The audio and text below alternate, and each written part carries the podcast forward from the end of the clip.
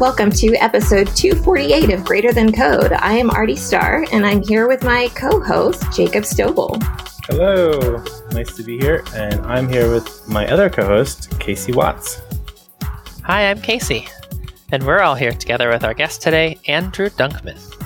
Andrew, he, him, is an engineering leader and software developer with 17 years of experience.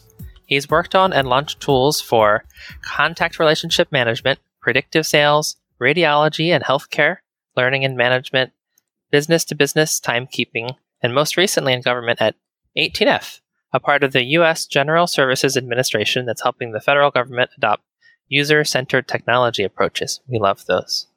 He also likes building community in his free time. He helps moderate the DC Tech Slack, a 10,000 person community of tech workers in the DC area and he helps to run DC Code and Coffee, an informal hacking and community building event every other weekend. Even though his cat Toulouse is glaring at him for talking too loud, he's excited to be here with us today. Hi, Andrew. Hey, all. So nice to be here. I'm, I'm honored to be a guest. Let's start with our standard question to kick stuff off here. Andrew, what's your superpower and how did you acquire it? Thanks for asking. Yeah, this is um, whenever I answer the question of what my superpower is, it feels like bragging. So I did what I normally do when I'm uncomfortable asking a question, and I ask other people that question. So I asked a few friends, uh, and uh, they they highlighted both my ability to empathize with people and also my sternness in that empathy. So I think sometimes uh, when when you get caught up in, in, empathizing with people, you can allow their their emotions and, and their feelings to sort of overwhelm you or, or, become a part of you in a way that you're not necessarily hoping for. Uh, and so I like to uh, draw a firm boundary there, and then allow to allow other people to see that boundary. I suppose. so I, I, think I don't know. I, it's it's hard for me to say that that's a superpower, but I'm just going to lean into what other people told me. I think that's a pretty good superpower. I like it. How did you acquire that? I acquired it. Uh, I credit I credit my mom a lot. Actually, my mother is a, a dual major in psychology and English, uh, and as growing up, she had the worst way of punishing me, which is uh, anytime I'd do something wrong, she would say, "Can you describe to me what you did and, and tell me how it made the other person feel?" Which is the absolute worst thing to do to a child to make them explain how they've hurt you. uh, so I, I, credit I credit that uh, that a lot for developing those skills. That's so funny. You think it's the worst thing you can do? Would you could you imagine yourself doing it ever if you're around children like that? Oh, totally. Absolutely. yes. Uh, I now do it to two of my friends' children. I have no children myself, but I do it to my friends' children, and uh, it's it's appropriately uncomfortable. I like that. Yeah. It can be the worst and it can be helpful and productive. I believe it. Yes. As one of my coworkers like to say, two things can be true. That boundary, I think I've been thinking about something along the lines of that recently, particularly in work settings where you can get really burnt out when everything is high stakes emotionally at work. I think that's a really good boundary to have. Absolutely. And it's also super hard to know, like both know where that boundary is and, and what to do when you are coming up to it. I think some people and myself uh, occasionally sort of notice you've crossed that boundary in retrospect, but not necessarily in the moment. Uh, and it's hard to sort of to sort of know your your tells when you're getting close to that that line, uh, and and when to sort of you know pull the e brake and take a walk or go out and, and find some way to sort of disengage uh, or sort of re-engage in yourself as a human and your human needs. I'd love to hear an example of a time when you pulled the e-brake recently, Andrew. It's so vivid. You must have a lot of stuff under that sentence. Uh, so my current organization, uh, 18F, is one that's uh, matrixed. So we've got our, our chapters, is what we call them, uh, which is our sort of disciplines. Those are engineering and design, product acquisitions.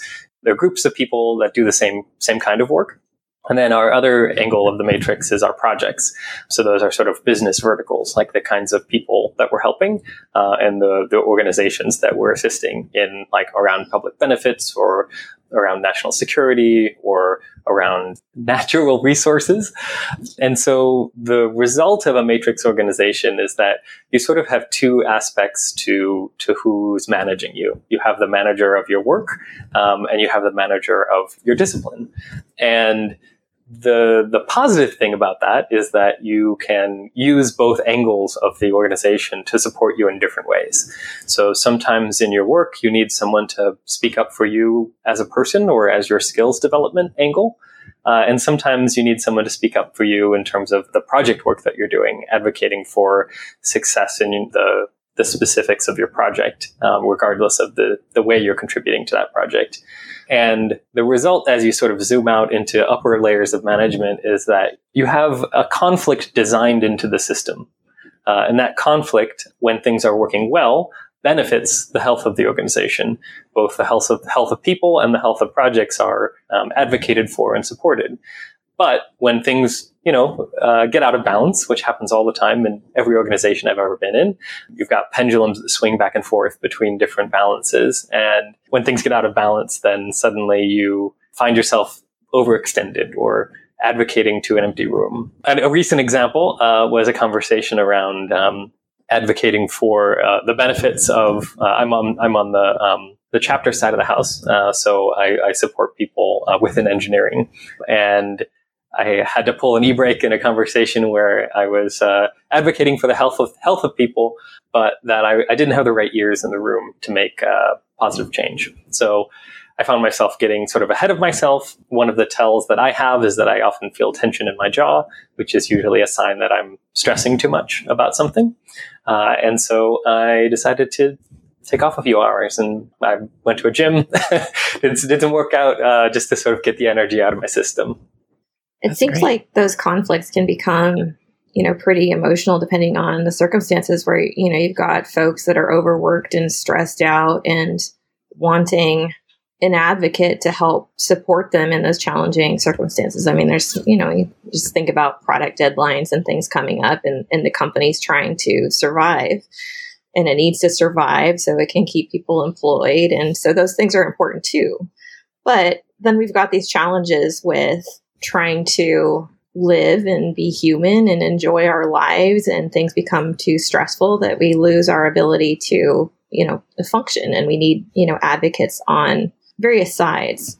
So when you engage with someone let's say there's someone on the team that's burnt out and and really stressed out how would you approach empathizing with where they're coming from to help work toward some sort of good solution to these things? Great question. I think in these kinds of situations, I always sort of come in with the acknowledgement that no one in this conversation owns the truth. We're both working together to understand what the best thing to do is and what the reality of the situation is. And from my perspective, in trying to support someone, seeing that they're burnt out or overworked, you know, that, that I think that's sort of a misnomer. We can sometimes think of being burnt out or overworked as uh, an inherent state or as something external. But I always try to encourage people to bring it internal because we all set boundaries and orders. And the reality of an organization is that there will always be a resource constraint, whether that's people or time or money. And it's up to the organization to effectively solve the, what they need to solve within the boundaries of those constraints. And so when, when people are feeling overworked or they're feeling burnt out, oftentimes there's a there's an imbalance there where the organization perhaps is trying trying to achieve too much, or perhaps there aren't enough resources supplied here. And if you can sort of both internalize it to yourself and say, okay, so it's up to me to set responsible boundaries so that I'm not burnt out, so that I'm not overworked. And how do I, as a, as a manager, support you in finding that boundary uh, and helping push back when people try to, you know, violate your boundaries? And, and also how do we as an organization understand where that line is and understand like what kind of slack do we have? Because i think a lot of times in organizations it's hard to see like are we at 20% capacity 200% capacity? Like it's kind of hard to see because the more work you throw at people unless you're getting pushback it sort of seems as if you still have more slack more line you can pull. And so part of this is is sort of acknowledging that there's a, a, systems level problem here where there's a lack of visibility into how overworked someone is, and also helping someone recognize, like, hey, here's my boundary, we're over it. Well, now let's figure out A, how do we move that boundary back to where it needs to be so that I'm a positive contributor to this team and I can live my life in a in a happy way. And and also like how how do we raise this in a way that the organization can see uh, so that we can ultimately be more successful? You know if, if an organization is burning people out and making them feel overworked all the time the work is not going to be successful. You know you you care for people uh, first and great people who are cared for then care for your projects and deliver great work.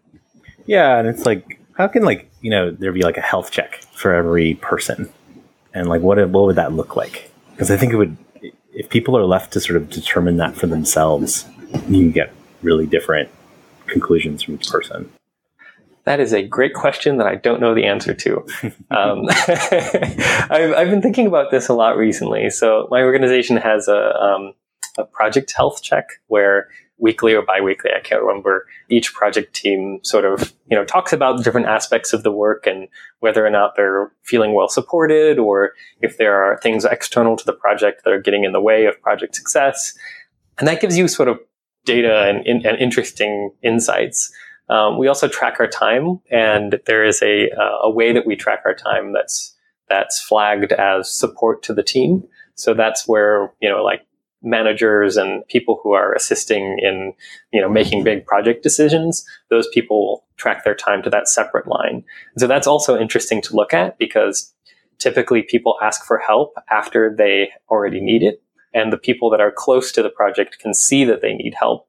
And so if you're looking at the time tracking usually a week or two before something shows up on this project health tracker you see a spike in hours in the kinds of support that people are providing to the project so we have a lot of interesting data on like the project health side of things, but it's really hard to collect data on the human people part of this in a way that like makes people feel supported and doesn't feel creepy. Um, there's like a whole like aspect to this on on whether or not people feel comfortable reporting that they are feeling overworked. And I, I haven't solved this problem. I'm curious if y'all have ideas. I'd love to learn. One of the things I'm thinking about with with burnout in particular is I don't think it's directly correlated to the volume of work you're doing. Like there's other aspects and dimensions of things that go into burnout. So like if I'm working on something that I'm really excited about, it can be difficult. It can be really challenging. It can be a huge amount of work. And yet, as I work on it, as I get to the other side of that mountain I'm climbing, burnout isn't what I'm feeling. Like it's a it's a it's a rush being able to accomplish something difficult and and worthwhile. And so we don't necessarily burn out directly in correlation with working too many hours, say, or something directly related to that. Like like the things I find that happen when people get burned out is when they lose their kind of heart connection with what they're doing and when you when you love what you do when you're excited about what you're working on when you're engaged and connected to a sense of purpose with what you're doing then we usually stay in a pretty good healthy state. We you know we got to you know maintain not still you know keeping and somewhat in balance but we're doing pretty okay. And where i see developers usually burning out is like there's some kind of heart crushing aspect of things where people are kind of disconnecting, disengaging with what they're doing emotionally. And they go into this mode of not caring anymore, not having those same compelling reasons to to want to do those things. And such that when that love connection sort of dissipates, the work becomes too hard to maintain to like force yourself to do. And so you start getting burnt out because you're forcing self yourself to do things that aren't an intrinsically motivated thing. And so I feel like the types of things that we need to do are activities that encourage the sense of of heart connection with with our team, with our project, with our with our customers. And we do need visibility into those things. But you know, maybe conversations or even just knowing that those things are important, making time to scheduling time to invest in those sorts of things. I'm curious your thoughts on on that. Yeah. Thank you for thank you for, for flagging that specifically. I think there's one thing that that comes to mind for me is that is that is this is this work that you once loved that you no longer love? Like, is this something that you've you've connected with in the past and has really motivated you, and now you haven't? Uh, you're not motivated, I should say. And if that's the case, what changed? And I think you know brains are tricky, and I think that we've all over the last you know pandemic, the, the current pandemic, I should say, the, the COVID pandemic is what I'm referring to. And uh, I think that as people have coped with lots of trauma in their lives and, and significant shifts and changes, I think it's it's come out in interesting ways. I think, especially as as people are, you know, learning themselves a little more with new constraints, the the impacts are not always directly connected between, say, the project work that you're doing, maybe something that you once loved, and now suddenly you no longer feel attached to that. And what is that? Is that is that that the work is somehow different? Is it that you really just sort of your your threshold for everything else in your life is just ticking higher and higher and higher, and so now it's really hard to engage in any of the things that you once loved. I personally have found myself through through the COVID pandemic really finding meaning in repetition. So I'm now on like a 560 day Duolingo streak, and I've got podcasts I listen to every day of the week. And this sort of repetition helps sort of mark time in a way that makes me feel, you know, more like I have my life together. Uh, and that sort of gives me more capacity and sort of reduces that stress threshold for me. So I think trying to narrow in on like what specifically changed and, and how do we tackle that problem head on? And it might not be the work or connection to the work. The other side of that question is, is this work you love? Maybe this is work that they've never really loved. Maybe this is grunt work. And one thing that I like to acknowledge is that every project has grunt work associated with it. Uh, and if you don't really have a framework for rotating that grunt work, a lot of times it falls to the person who has the least privilege on the team. And so if like as as a positive team you can work together and say, hey, these are the set of tasks that just needs to get done. Maybe that's note taking in, in meetings, maybe that's sending out weekly status emails or you know running a particular kind of meeting like let's let's rotate that around so that you know we can find a balance between the, this grunt work and then the work that that we're here to do the stuff that motivates us. Because if the grunt work doesn't get done the project won't be successful. But also we all really want to work on the other thing too. So let's make sure that no, no one here gets shafted with all that work. Uh, and i think especially if teams haven't deliberately thought about that sort of you know patterns start to emerge in, in which people with less privilege kind of get shafted. So I think that's something to be to, to well acknowledge. Quick shout out, episode 162 of this podcast. We talked with Denise Yu, who really is framing exactly what you're talking about. She calls it glue work, and it's that sort of work that's not directly recognized as maybe not directly recognized as a value add, but is the work that holds all of it together. So all of the work that might get done in Jira or around a wiki or you know organizing meetings, taking notes, all the above. And the basic theory is like, how can, just like you said, how can that, how can that glue work be sort of distributed equitably? Um, not to say that certain roles don't intrinsically need to do certain types of glue work because that's what their, their expertise is in. But, um, yeah, it, it was a, it was a really good conversation. So if people are interested, go check that out too. What are some ways that you're seeing the pandemic affect people in their work? I think the answer to that question is as varied as the number of people uh, that I support. Uh, I, I, think each person is sort of uh, affected in dramatically different ways, uh, which I didn't quite expect. But, uh, you know, taking a step back and thinking about it, uh, of course, each person's individual and each person sort of reacts differently. But I, w- I would say that, you know, for, for some people, um, you know, especially people in caretaking roles, the kind of work sort of has to shift to support them. So, you know, if you're someone caretaking, you're often dealing with a lot of details in your out of work life. And especially through the pandemic, now those lives are sort of merging together. I'm currently at a remote organization and have been at a remote organization for the last 10 years or so. Uh, so the remote work thing is not necessarily new, but the complete merging of, of all of the things life and work is something that's, that's still new. And I, I think a lot of people who work remotely regularly often find ways to get get out and get more exposure to people um, in their personal time, which is also something that has been limited. And especially if you're caretaking, you you likely are doing that even less. Um, your threshold for for getting out is even lower. And so if you're sort of constantly dealing with details in your life, it might be good for you to take on more of that glue work or more of the, you know, when, when you're thinking about the, I think of work in sort of three categories. You've got the sort of stretching work or your growth work, and that's work that is right on the cusp of your understanding. Um, you're not really good at it yet, but by failing and by sort of having moderate success, you grow as an individual. Uh, and there's also your like your comfortable work or your safety work, uh, and that's work that you you know you're good at. You can knock it out of the park, do it really fast, and I think for folks who are, you know, dealing with a lot in their personal life at the moment, some of, you know, leaning more toward the glue work, more towards the safety work is really important for making you feel successful. And you're not really hungering that growth. I, I wish I remembered the reference, but I heard someone referring to growth as a, as being in a boat in a river before. Sometimes the river's wide and sometimes the river's narrow. When the river's wide, you really need to row. And like when you know, in, I, found myself personally in the last couple of years not necessarily needing to row as much. The river feels more narrow to me, and so the current's faster, and you're sort of taken away with growth.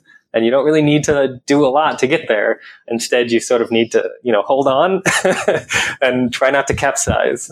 So, so that's one aspect I would say I, have seen uh, people. That's such a cool metaphor. I'm going to remember that one. Yeah, I wish I remembered where I heard it from so that I could reference it for you all. It's definitely not an original idea of mine. But uh, yeah, the, the uh, another aspect of growth that I, uh, or another aspect of um, the way people have individually been coping and, and, needing support is around their social connection.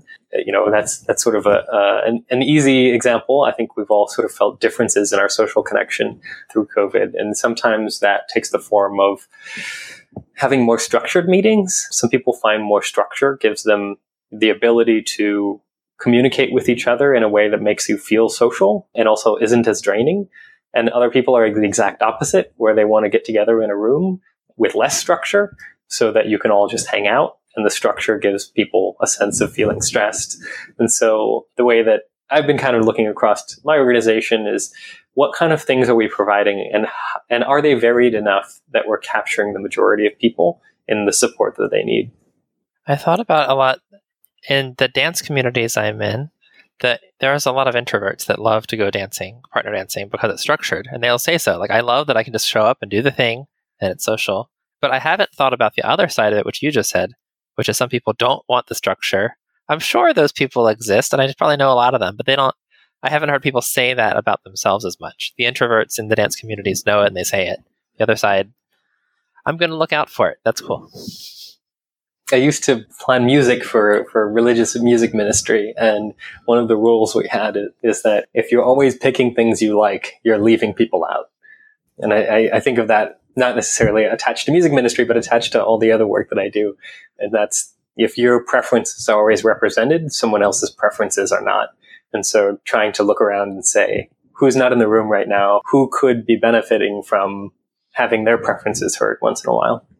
I want to jump back to how can we tell if people are about to be burnt out at work? How can we help people have a healthier environment? One of the lenses that I think about all the time is Project Aristotle by Google that came out, I don't know, maybe five years ago at this point. And we're mentioning a lot of the aspects of it in our conversation already. Earlier, we were talking about on their list, four and five are meaning of work, like personal importance and impact of work, which is like the company mission a little bit more. The other three that we touched on a little bit, but not as much, is psychological safety, which is number one on their list, dependability, like depending on each other, the coworkers, and structure and clarity, like goals, roles, and execution. I'm sure this is not a full list of what keeps employee individual employees happy, but I think a team environment that hits all these five really well is going to have less burnout. I mean, more than think, like it's been studied. That's true. And so when I did team health surveys before for the team, for the people, I like these five questions a lot. I bet it's a lot like the project surveys, Andrew, you were talking about. A lot of team health surveys are similar. But you got me thinking now, what's missing from that list that's focused on the team that would show up in the individual one? And I don't have a clear answer for that. And adding on to that, uh, is there a way where you can collect honest data?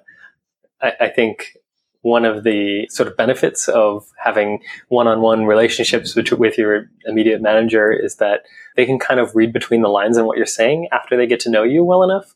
I think for me, that usually happens about a year in with a new employee, where you sort of get to know someone well enough that you can understand, you know, if they if they come to you and say, "Hey, this is, you know, I'm this is I'm struggling with this right now in this project." Is that a huge red flag or is that normal? Uh, I think it, it, takes a while to get to know someone, and, and then you can read between what they're the lines on what they're saying and say, okay, this is this is a big deal. It deserves my attention. Like I'm going to focus on this. And one of the things I struggle with with capturing this information is that a it's hard to capture that sort of interpretation part in these kinds of surveys, and b the data that you get is um, you know, sometimes when, like, we were talking about burnout a lot, sometimes when people are burned out, they don't have the energy to submit these surveys. so the data is not particularly um, representative, but it, it, that's a hard thing to keep track of because how do you know, right? So it, it's a really tricky problem. I, am going to continue to try things uh, to get this data, but I, I, do like the idea of, of looking between the lines on, um, you know, if we're surveying team health, like, is there a way we can focus in on individuals? There's also a lot of things that we don't talk about. Like Casey brought up psychological safety, for example. And if you don't feel safe, you're not likely to necessarily bring up the reasons that you don't feel safe because you don't feel safe.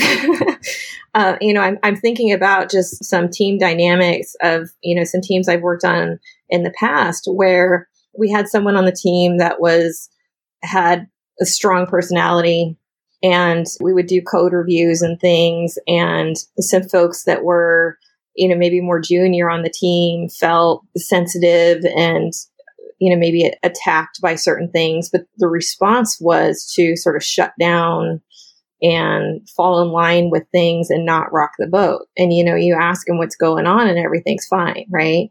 And so so there's like dynamics of not having psychological safety but you might not necessarily get at those by talking to folks. Yet, if you're sitting in the room and you know the people and kind of see the interactions taking place, you see how they respond to one another in context. Because, you know, I'm thinking about where those dynamics were visible.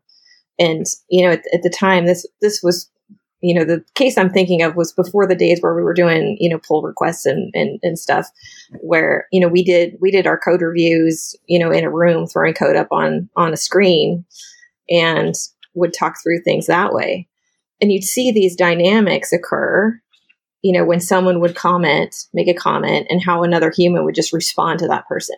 And you see people kind of like turn inwards on themselves. And, you know, these, these sorts of just, you know dynamics of interaction where people's confidence shut down gets shut down or someone else is like super smart and so they won't challenge them because well they're a super smart person so obviously they know right? And some people speak in a certain way that exudes confidence even if they're not necessarily like confident about their idea they just present in a certain way and other people like react to that and so, you, you know, you see these sorts of dynamics in teams that come up all the time that are sort of like the silent undercurrents of how we all manage to get along with one another and keep things flowing okay. And how do we create an environment and encourage an environment where people feel safer to to talk about these things?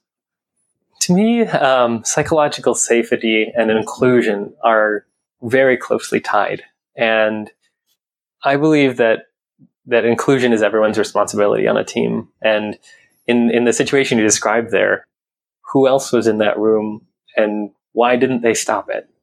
I think that that you know it, it's easy to say, oh, these two people are having a, a disagreement here.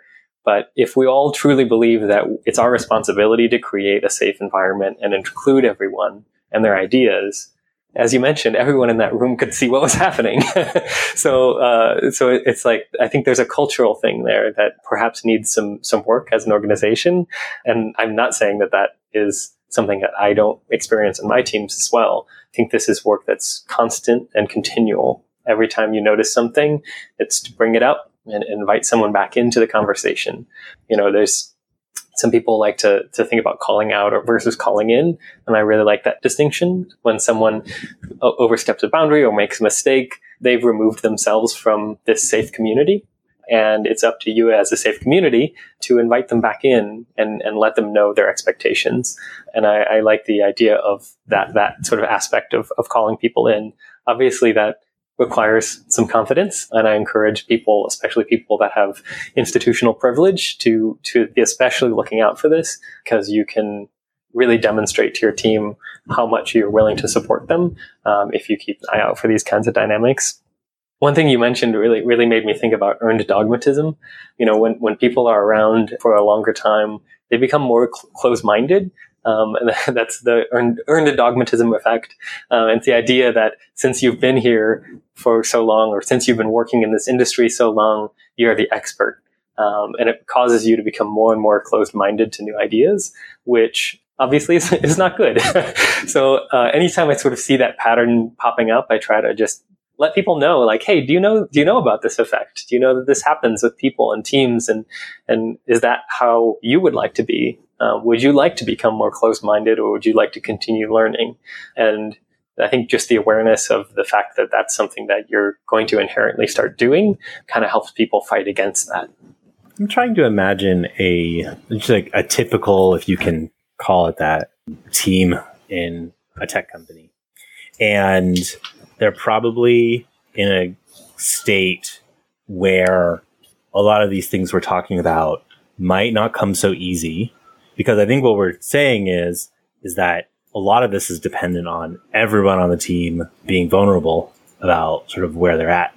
And I wonder if you have any ideas about how a team can get from there to the ideal state, you know, because it sounds like that's a really big barrier between like how do you I can't have better psychological safety and inclusion without somehow getting people's feedback. And I can't get feedback if they don't feel safe. So, like, how do you sort of, is there some kind of iterative way to sort of improve on that? Yeah. So, one thing that I have direct experience with is, you know, in the federal government, there's there's a lot of funding models between the federal government and local governments where the federal government will pay for a majority of something as long as the local government follows a set of rules on implementing a program. So like Medicare and Medicaid are examples of this um, and other sort of benefits programs as well. Even the federal highway system, the reason why our interstates are all the same is because the federal government pays for a majority of them if the local authorities building roads follows a set of rules and guidelines. I think that's an, the, one of the, the most dramatic examples of a power difference. If you know you're forming a joint team to make changes to Medicare or build a new highway or improve rail service in your in your city, and one person in the room controls 90% of the money. I think that's a pretty dramatic example of what could be a really psychologically unsafe environment. And it requires a lot of effort to break down that boundary of hey, I'm here to say yes to what you want. But in the reality is, you know, the federal government representatives in those situations are often looking to collaborate and help solve problems because they're looking out to see how do I best spend this money to achieve the best effect. But the tendency is that other members of the team that, that coming from the 10% side of the house will, you know, they're responsible for the execution of the program. Uh, and so they tend to hide mistakes or hide hiccups as much as possible so that they don't get their funding cut. And that's just a very, a very natural thing that happens. And the experience that I have in this situation is what I like to think of as the Waffle House solution. um, I, I, heard uh, I heard of, of, of, a particular person in this situation uh, taking the whole team to Waffle House, and this obviously works better in in person. It's hard to take people to Waffle House remotely, but it's definitely not something that you you can't do. And the idea behind that kind of conversation is just like the problem here is that you're not connecting with each other on a human level. And, you know, you want to be safe to share your vulnerability with each other. But before you can be vulnerable with each other, you have to recognize each other's humanity. And let everyone know that you respect each other. And so I think an easy way to do that is to share a meal. Maybe it's to play a game together. Maybe it's to schedule a meeting for 30 minutes in which you talk about no work. And in the example that I gave, it's up to the person in the position of power here to set that example. Because, you know, if you're someone without that privilege, without, if you're you someone who pays for 10% of a project instead of 90%, it's hard for you to go to your 90% funder and say, can I waste 30 minutes of your time? Can I waste half a day? Because waste in this case is, is sort of the idea from the business side of the house. You're wasting time. But in reality, if you, if you slow down and connect with each other on a human level, you know, slow is smooth and smooth is fast. Uh, so you can sort of help the team develop that sense of humanity with each other, create an environment where hopefully you can be more vulnerable with each other and, and collaborate more humanly with each other. So I wouldn't necessarily say that this is like a, a textbook plan, like, okay, you've got problems on your team, let's go to Waffle House and the problem's solved. Uh, I'm not saying that, but I am saying perhaps look for opportunities for you to recognize each other's humanity and break down perhaps a structure that might be standing in the way of connecting with each other. And then just focusing on that can hopefully help you find that vulnerability better you can't take yourself seriously at a Waffle House. It's just not possible.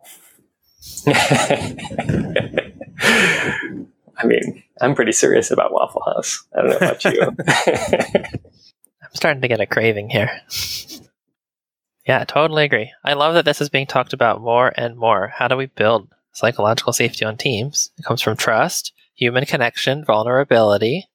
And how do we build that? By treating each other as humans the things I think about just contrasting some teams I've seen over time and how they how they ended up developing in the culture that that emerged is the technical leadership on the team that is you know that sort of organically evolves. Some people have strong personalities. They tend to sort of naturally act in a leader oriented way even if they don't officially have you know the title hat on their head they're somebody that people respect and look up to.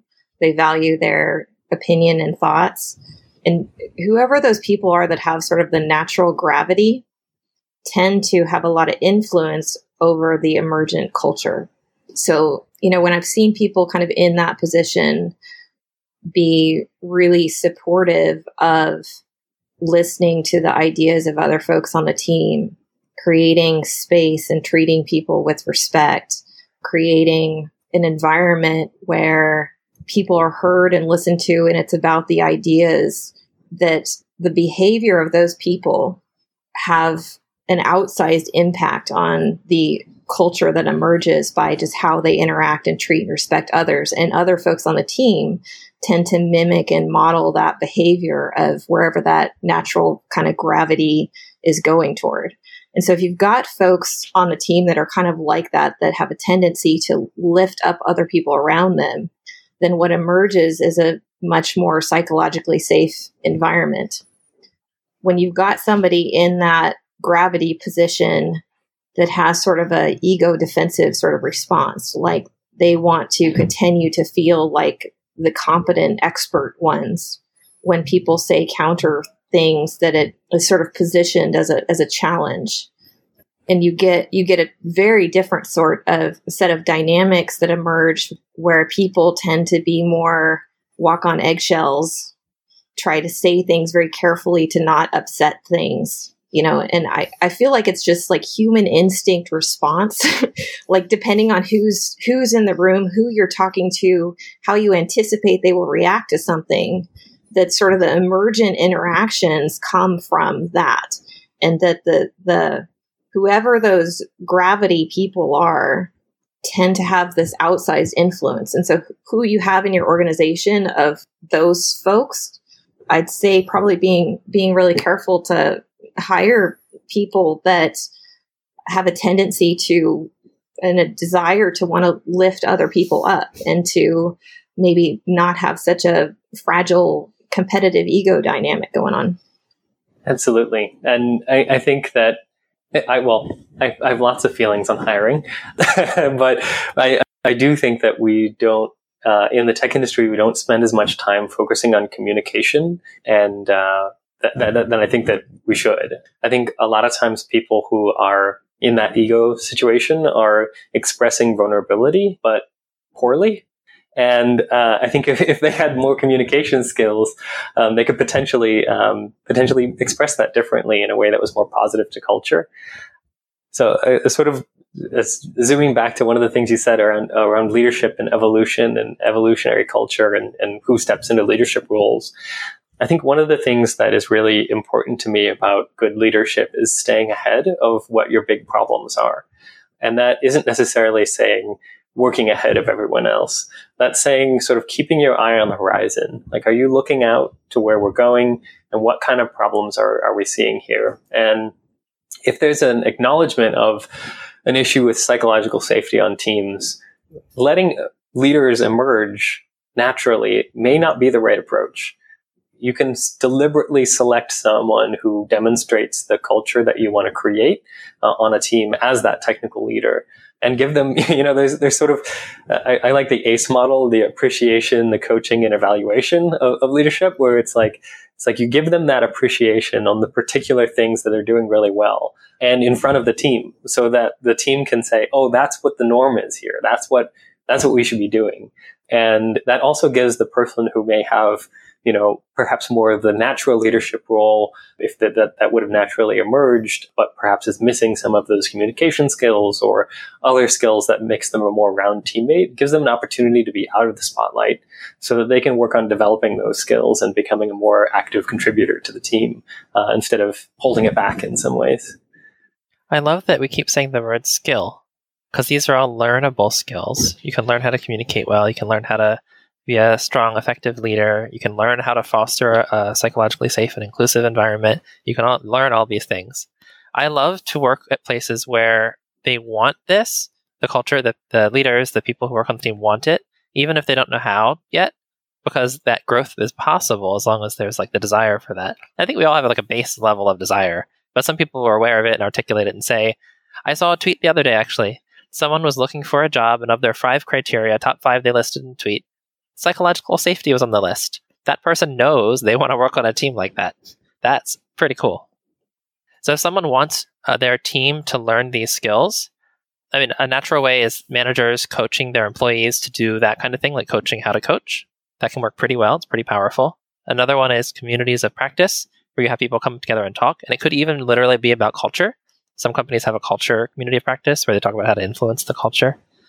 Some places don't have the skills yet, and they hire external coaches. There's a whole bunch of companies, including me. Plug for myself, I'm a consultant for making happy teams, and I do coaching and training too. There's online courses, there's books, there's podcasts like Greater Than Code. It's pretty good. You should check it out. but like acknowledging the problem, being aware of it is a huge key first step. And I don't I don't like to push for psychological safety in a place that doesn't value it. That's just a recipe for burnout for me. It's happened to me a lot. But in an environment where it is already desired, getting people from wanting to to being able to, that's super satisfying work. And I think that's true for anyone in tech who's talking about this kind of stuff, who cares about it. You want to make a difference where you can. Absolutely, knowing knowing when to, um, to jump ship at an organization uh, because you are fighting upstream at a time when you're either being taken away in the current or there aren't enough other people around you to swim upstream with you is super important. One of the things that sort of helped me open a door in my life that I'd, I'd be happy to share with you all is is uh, an assessment I took a couple years back called the TKI assessment, Thomas Kinkade Institute assessment or something. Uh, I could have gotten that all wrong, but it's a it's a, a, tool that understands that helps you understand what skills you already have around conflict resolution and what skills you can grow around conflict resolution. And that unlocked a lot in my life specifically because it allowed me to to understand how I naturally resolve conflict and to understand when I should push against my natural instincts to resolve conflict and when I should feel that I have exhausted my abilities to resolve this conflict. And that last step is, is a great a great indicator if you if you've tried everything you can to resolve a conflict and maybe that conflict is around creating a psychologically safe workspace, you yourself cannot do this. So can you bring in other people that can help resolve this? Or is it time to walk away and, and find a team that supports you better? The five different modes that they, they reference in TKI are competing, collaborative, coll- collaborating, I should say, compromising, avoiding, and accommodating. And when I first took the assessment, I scored a zero in competing, uh, which means I had no no recognizable skill uh, in in competing. And when I look back into my history and, and my childhood, how I was raised, that totally makes sense. You know, I was raised in a house in a, in a household where when people wronged you, you let it go. Uh, you moved on to find people who would support you uh, and believed that that person would eventually experience justice and that that was not your responsibility to do that. So that apply that to my work life today, that means people can walk over me. uh, and, and so like, how do you pick up those skills? Um, the, the assessment doesn't necessarily dive too much into how you pick up the skills, but I think just knowing where your blind spots are was really helpful for me because then I could recognize a situation where A, I flagged that I'm experiencing conflict. B, my natural tendency is to accommodate this conf- conflict or avoid it. C, is that the right approach for this environment? Is that re- the right approach for this problem? And then D, either do that approach or change it. And it's really uncomfortable. I often, when I'm competing, it makes me feel selfish and I acknowledge that. So when I'm like, okay, I'm going to change my approach and I'm going to compete here, I'm going to argue, it's like, okay, I'm readying myself. Like, okay, I'm going to feel selfish now. Be ready to feel selfish. Go for it. uh, and that's just sort of how I would counteract those natural tendencies. So I wouldn't say there's no, there's one particular like magic bullet on like, this is the assessment that you should do or anything like that. But there are a number of tools out there to sort of help you understand yourself and what skills you have, uh, and what skills you might want to grow into. And eh, they can also provide a, a, sense of completeness around a particular skill area like conflict avoidance or conflict resolution and, uh, and sort of let you know when you've exhausted the available options in front of you.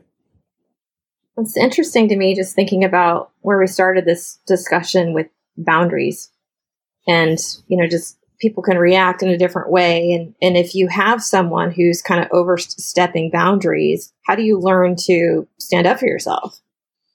And if, if your instinct is to just run away from conflict whenever it comes up, then, you know, I, I you know, we've got other sorts of problems and stuff that emerge. And sometimes the right thing to do is to stand up for yourself and to be able to have the confidence to feel like you can. And, you know, one of the things that, that helps me with that is, is when someone else is upset and reacting and stuff is to, is, and, you know, maybe they're attacking me or something is to separate myself personally for that. So if I imagine them in their head and I'm a card, I'm a cardboard cutout character, then I'm like, okay, they're kicking the cardboard character and that's not me. They, you know, they have a picture in their head of this little cardboard character that they've got, you know, an upset relationship with that that's separate from me. And so I can kind of look at the dynamics that are of what's going on with them and why they're upset with this cardboard character kind of understand what's going on in their their world with separating myself from that. And then i can i can respond in a way that is standing up for myself without necessarily reacting to the situation where i feel like i need to defend myself against an attack that you know something going on that really has nothing to do with me but still i gotta i need to be able to stand up for myself and not necessarily you know back away from the situation right? So i find like those kinds of skills really help with being able to not not take other people's stuff so um, uh, you know so personally. You you know you talked about like the challenge with boundaries and over empathizing can put us in a situation where the things that other people say can end up hurting us a lot, or we internalize somebody else's feelings so much as someone else's worldview so much that we can lose ourselves in someone else's emotions and feels. And how, how do we separate enough so that we can have a solidity in our own self and our own sense of knowing, such that we can have our own compass that doesn't fall over that we can feel bolstered in ourselves independent of what everyone else is doing right? That's where that you know empathy and boundaries and resilience and stuff come in. So a question for you you know you did mention this you know boundary thing early on. What are what are some of the things that ha- have helped you to develop boundaries or some of the tools that that you use to to help in those challenging situations? I love the cardboard cutout analogy. I personally like to replay situations as if they are um, as if they are soap operas. So I'll describe the characters, especially when things get heated emotionally. It's easy for me to recognize it as a soap opera, which helps me like chuckle about the emotional component of it in, in a way that, that sort of externalizes it from my feelings. I mean, it's, it's a really t- tough situation. That's a, that's a tough ask. Um, I think one thing that I do in those, in the exact moments, uh, when I am, you know, feeling hurt or devalued or some kind of emotional component is attached to something someone just told me is to um, again sort of pull that e-brake and say okay like stop. I am not my work. Similar to you know when you submit a pull request you know you are not your code. Uh, i am not my work. Uh, i am not this conversation. I am i'm a whole self. Uh, i am valued as myself. And i'm surprised by something that just happened and I'm reacting to it in, in a particular emotion, re- emotional reaction. So if you can sort of create a pattern of uh, when when people sort of get you into that emotional state, whether or not they were intending on getting you there, of saying, "Hold on, I'm caught I'm caught off guard by that. Can you tell me more? Like, I I, I don't understand that comment, or you know, it, it sort of s- shifts the power dynamic from someone putting you on the spot, which they may or may not have intended to do, to shift it back towards them to say, now the responsibility is on you uh, as the person who has made me feel upset or, uh, you know, I'm, I'm caught off guard by that. And the responsibility now is on you to sort of describe more so that I can contextualize the emotion that I'm feeling or just give me time to react to that. You know, you don't always have to immediately respond. And, and oftentimes myself, I, I find myself reacting too quickly. And so I, I, all of the tools that I have in my toolbox are slowing down. So that's one of the tools that I that I definitely use to help sort of acknowledge that something is unusual. Another tool is um, asking people to summarize. So you know, acknowledging that hey, you know, I'm, I'm I'm surprised by that, and I'm starting to get lost in the details of this meeting. Like, would it be all right if you if I asked you to summarize the main points here, or could you you know follow up in slack after this or follow up an email after this? And and that's another one of those like you know my natural tendency to avoid. It's like okay i can take a step back here uh, and avoid this immediate conflict or this immediate emotion and then take a breather. I, I often you know you know i um, in the before times I would go out and speak at conferences and I'm not a nat- natural extrovert. And so I have this tendency after I speak at a place to go find a closet or some dark room somewhere, uh, just to like recharge a little bit, do nothing. I often will just sit there and like sweat in a closet for 30 minutes or something like that. And that process allows me to sort of reset my blood chemistry and say, okay, how do I fully acknowledge this situation? Like, do I feel like I did a good job? Do I am I proud of the work that I'm doing? Am I proud of this? Is this where my boundaries should be? And it sort of allows me to give that moment to step away to reset a little bit. So, I mean, it's not, it's, it's something I think that i will spend the rest of my life learning, which is how to, how to recognize my boundaries and, and set them appropriately. And I think that's right. I think I should be continuing to learn as I continue to change.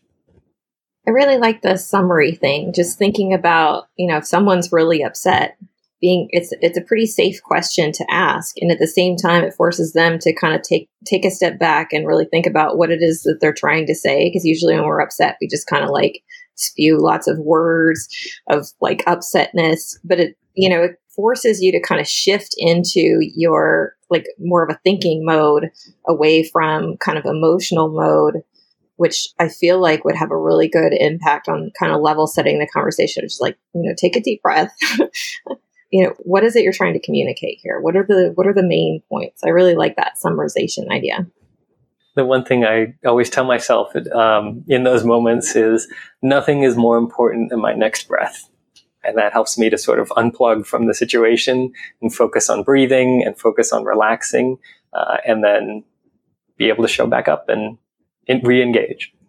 Something that I think can be important is if I'm at work and I'm realizing that I need to be vulnerable in one way or another because I need to draw a boundary or um, for some other reason. Something that I think I feel like would be really important that I would really need to have is an example that would give me some idea of what will happen when I do that. And how can team members sort of get examples of what happens when I'm vulnerable? Because if they don't know what will happen, they're probably going to be left to their own personal experiences, you know, maybe at another job or something like that, that probably don't apply. That probably would be completely different. So it's like, how can managers or leaders sort of help people sort of see or experience like examples of, you know, this is how we talk about difficult conversations to normalize it and to sort of help people understand like this is what will happen and this is the way we go about it and and this and yes it will be safe i don't think you can say that. uh, and really? that maybe is controversial. Um, but I don't think you can say, yes, this will be safe.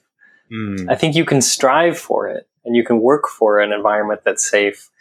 But in a professional setting, there's always a line.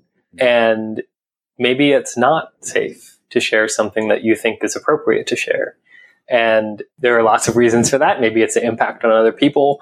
But I think the pattern I like to encourage in people is ask for permission, which is something that is maybe not maybe not always universally applicable advice, but oftentimes I find myself talking to people in when they're on teams where they want to say something controversial uh, or they want to say something difficult uh, or they want to share something that's personal on how they attach to, to this project or this work or something that happened in the team. And I think there's a lot of power in asking people to support you, to coming in and saying, I really want to share something with you all, but I'm not sure how it's going to go. Can you support me in this? Are you interested in hearing? Uh, the uh, the way I often say it when I'm trying to say something controversial is, uh, "Can I be spicy for a moment?" Uh, and that's an acknowledgement of saying, like, "Hey, I'm going to say something controversial." It gives people like a moment to set their expectations and it gives them a moment to recognize how they should respond um, before they hear what you say uh, and then are caught up in the emotion of the response. Um, and I think that's a really kind thing you can do to your team to say like, "Hey, can I be vulnerable for a second here? Like, this is a project which involves researching prison populations, and three of my family members are in prison." Like if you if you let off with saying three of my family members are in prison, people don't know how to how to how to understand that comment. But if you start by saying, can I be vulnerable for a second? People recognize that, hey, you're sharing something deep about you and your personality, and it's something tied to your sense of identity or something deep within you. Uh, and in a, in a way that it's not the responsibility of the team to validate or say it's right or wrong, but it is the responsibility of the team to hear you uh, and to understand you and ask questions um, to say, hey, like, tell me more about that. Tell me more about how that connects to this work or do you want to interview some of your family for research on this project? or do you want them to stay out of this project? or um, how do we support you as a team member? Is this something that you want to acknowledge but you'd prefer to put that in a box and keep it on the shelf? Or is that a part of your identity that you'd like to bring to this conversation uh, and bring to this work i think those conversations like can really benefit from that like asking for permission step and you don't really need to wait for people's answers there, but it gives you uh, an opportunity to sort of set the tone for the conversation. I feel like if I was working on your team and I saw Andrew use that phrase, can I have permission to be vulnerable? Can I be spicy? I feel like later when I felt like I needed to be vulnerable, I would feel a lot more comfortable because like now here's a map that's like if I do this, it's probably like not completely out of bounds. And that now I have like a way to know how to, here's how we go about that on this team because because the leader modeled it. Yeah, bingo. I was just thinking about you know all the different ways I've screwed things up and stuff though and learned, I guess, you know, the hard way what what boundaries are. The hard way of what unsafe things are is, is by making mistakes and screwing things up. And you know, I think about some of these experiences that I had, and I feel like the saving grace for me, even when I messed something up, is that I genuinely cared and that people knew that and could see that. And so that, you know, when I apologized for something, it was like authentic and that we could move forward and stuff because I cared. Underneath it all, I genuinely cared. And so even though I, I made, you know, I made some mistakes and stuff with things, that was okay. And then after that, when I was thinking about being in, you know, more of a leadership position, one of the things I made a point of doing was putting mistakes and stuff I've made on center stage, like making it okay and safe for people to talk about, you know, when they when they screwed something up, right? And as being in a leadership position, when I talked about all the things that, well, you know, I I screwed up this thing and I screwed up this thing, and and it makes it okay when our leaders demonstrate vulnerability or create create ways and pathways that show us how to do those things safely too. That reminds me of a um, a friend of mine uh, had a conversation with me last weekend, specifically around a mistake that they had made, and that mistake was in an online community they were discussing building a world uh, in a video game, and they suggested building something that was offensive, and they immediately dove into how they didn't know it was offensive at the time and that the reaction that other people gave to them was inappropriate and that they felt like they didn't know how to apologize in a way that would help support growth or re-engagement with the community and that they felt like maybe I'm just being canceled or like maybe people are overreacting here. And after the whole conversation, I sort of just let them talk out. And they ended with like, how do I re-engage here? And, and when people are now ignoring me, and, you know, I just said, well, you don't deserve a second chance. Like, not that anyone deserves, you know, to be sort of canceled immediately or cut out, but like when someone says something offensive that you take offense in, it's up to that person how much tolerance they have for you. And if someone has decided that this in this situation was so offensive or that their tolerance for that offense is, is low, you don't get a second chance there. That's a mistake that becomes part of you. And hopefully you can allow that burden to sort of not rest on your shoulders and hold you down, but you can internalize it and learn from it. And it becomes part of the foundation you stand on so that you don't make these kinds of mistakes next time. And also demonstrating an aspect of my superpower. Um, and also I, dis- I disagree with you. Like, I don't think you didn't know that that was offensive. I think you had that part of your brain turned off. And like, hey, can you, can we, like, talk about that? Like, could, I, I think that this particular thing, like, you knew was offensive, but, you know, you were thinking about this in a different context or you thought this would be okay. And now you're sort of rewriting this and placing yourself as a victim. And that is a dangerous pattern. So don't do that. So I, I think that in a work setting, sort of tying this back in, in a work setting, I think that when you are having these sort of difficult or vulnerable conversations, being able to acknowledge when you've made a mistake, maybe perhaps when you've shared something that is offensive, or perhaps you've made a comment about someone else's vulnerable moment that's offensive. I think it's really important to like, to acknowledge the mistake, to provide the opportunity for others to give you feedback and acknowledge that like you've damaged trust here. And it's, you know, it's your responsibility as the person who damaged that trust to then rebuild it. And maybe rebuilding that trust means leaving the organization or changing teams, or maybe that means really truly deeply listening and empathizing with people, moving into that position of hurt that you've caused and being uncomfortable with it. Especially when you're personally wronged. When I'm personally wronged, I really feel that I want people to understand how, how much I'm hurt. And if there isn't a, a great opportunity to sort of share that, that pain with someone, it's hard to accept their apology because you don't, you don't feel like they understand. In those situations, you know, it's, it's up to the person who's, who's sort of done the controversial thing uh, or overstepped that boundary to sort of step in and say, let's talk about this when you're ready. and also, I, the other thing I'm just thinking is that you know when things do happen, you know we we need opportunities and stuff to start over too. And sometimes the right thing to do is walk away from the whole thing, but learn from it. And there's always there's so many people out there. There's so many opportunities out there, and you know we're surfing on the waves of life.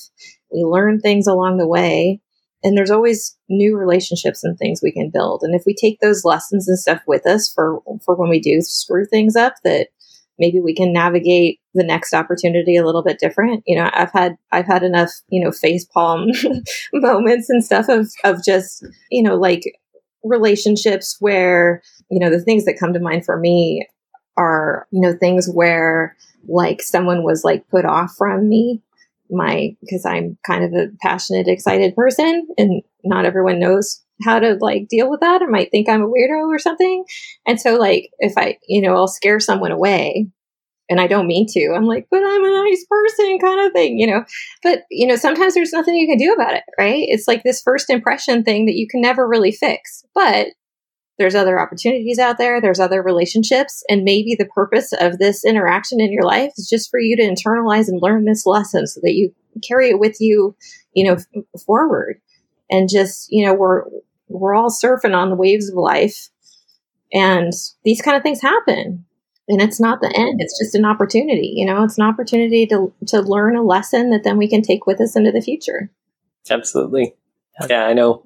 I mean i've been fired from jobs had friends cut me out of my life, out of their lives, and made a lot of a lot of mistakes, and that that becomes part of who I am, and I carry that forward. And I'm happy that I've made these mistakes in my past because they prepare me for making bigger mistakes in the future. What could be more fun? A lot of people get stuck on these experiences, thinking about them over and over and over, getting in a loop. Uh, and one way to get out of the loop is to correct the situation, which people like to try first, of course like try to get back into that relationship uh, or a community. Another way is to realize there's nothing you can do and move on. That's often called acceptance in like uh, meditation mindfulness terms. Uh, but it can be hard to get to acceptance if you feel like there's something you can do still or something you could learn. You didn't learn everything you could yet. And how to do that is hard. It's a lot of the chapters in the book I wrote, Debugging Your Brain. I'm not going to go into that right now, but there are things you can do to get out of the loop when you're stuck in the loop.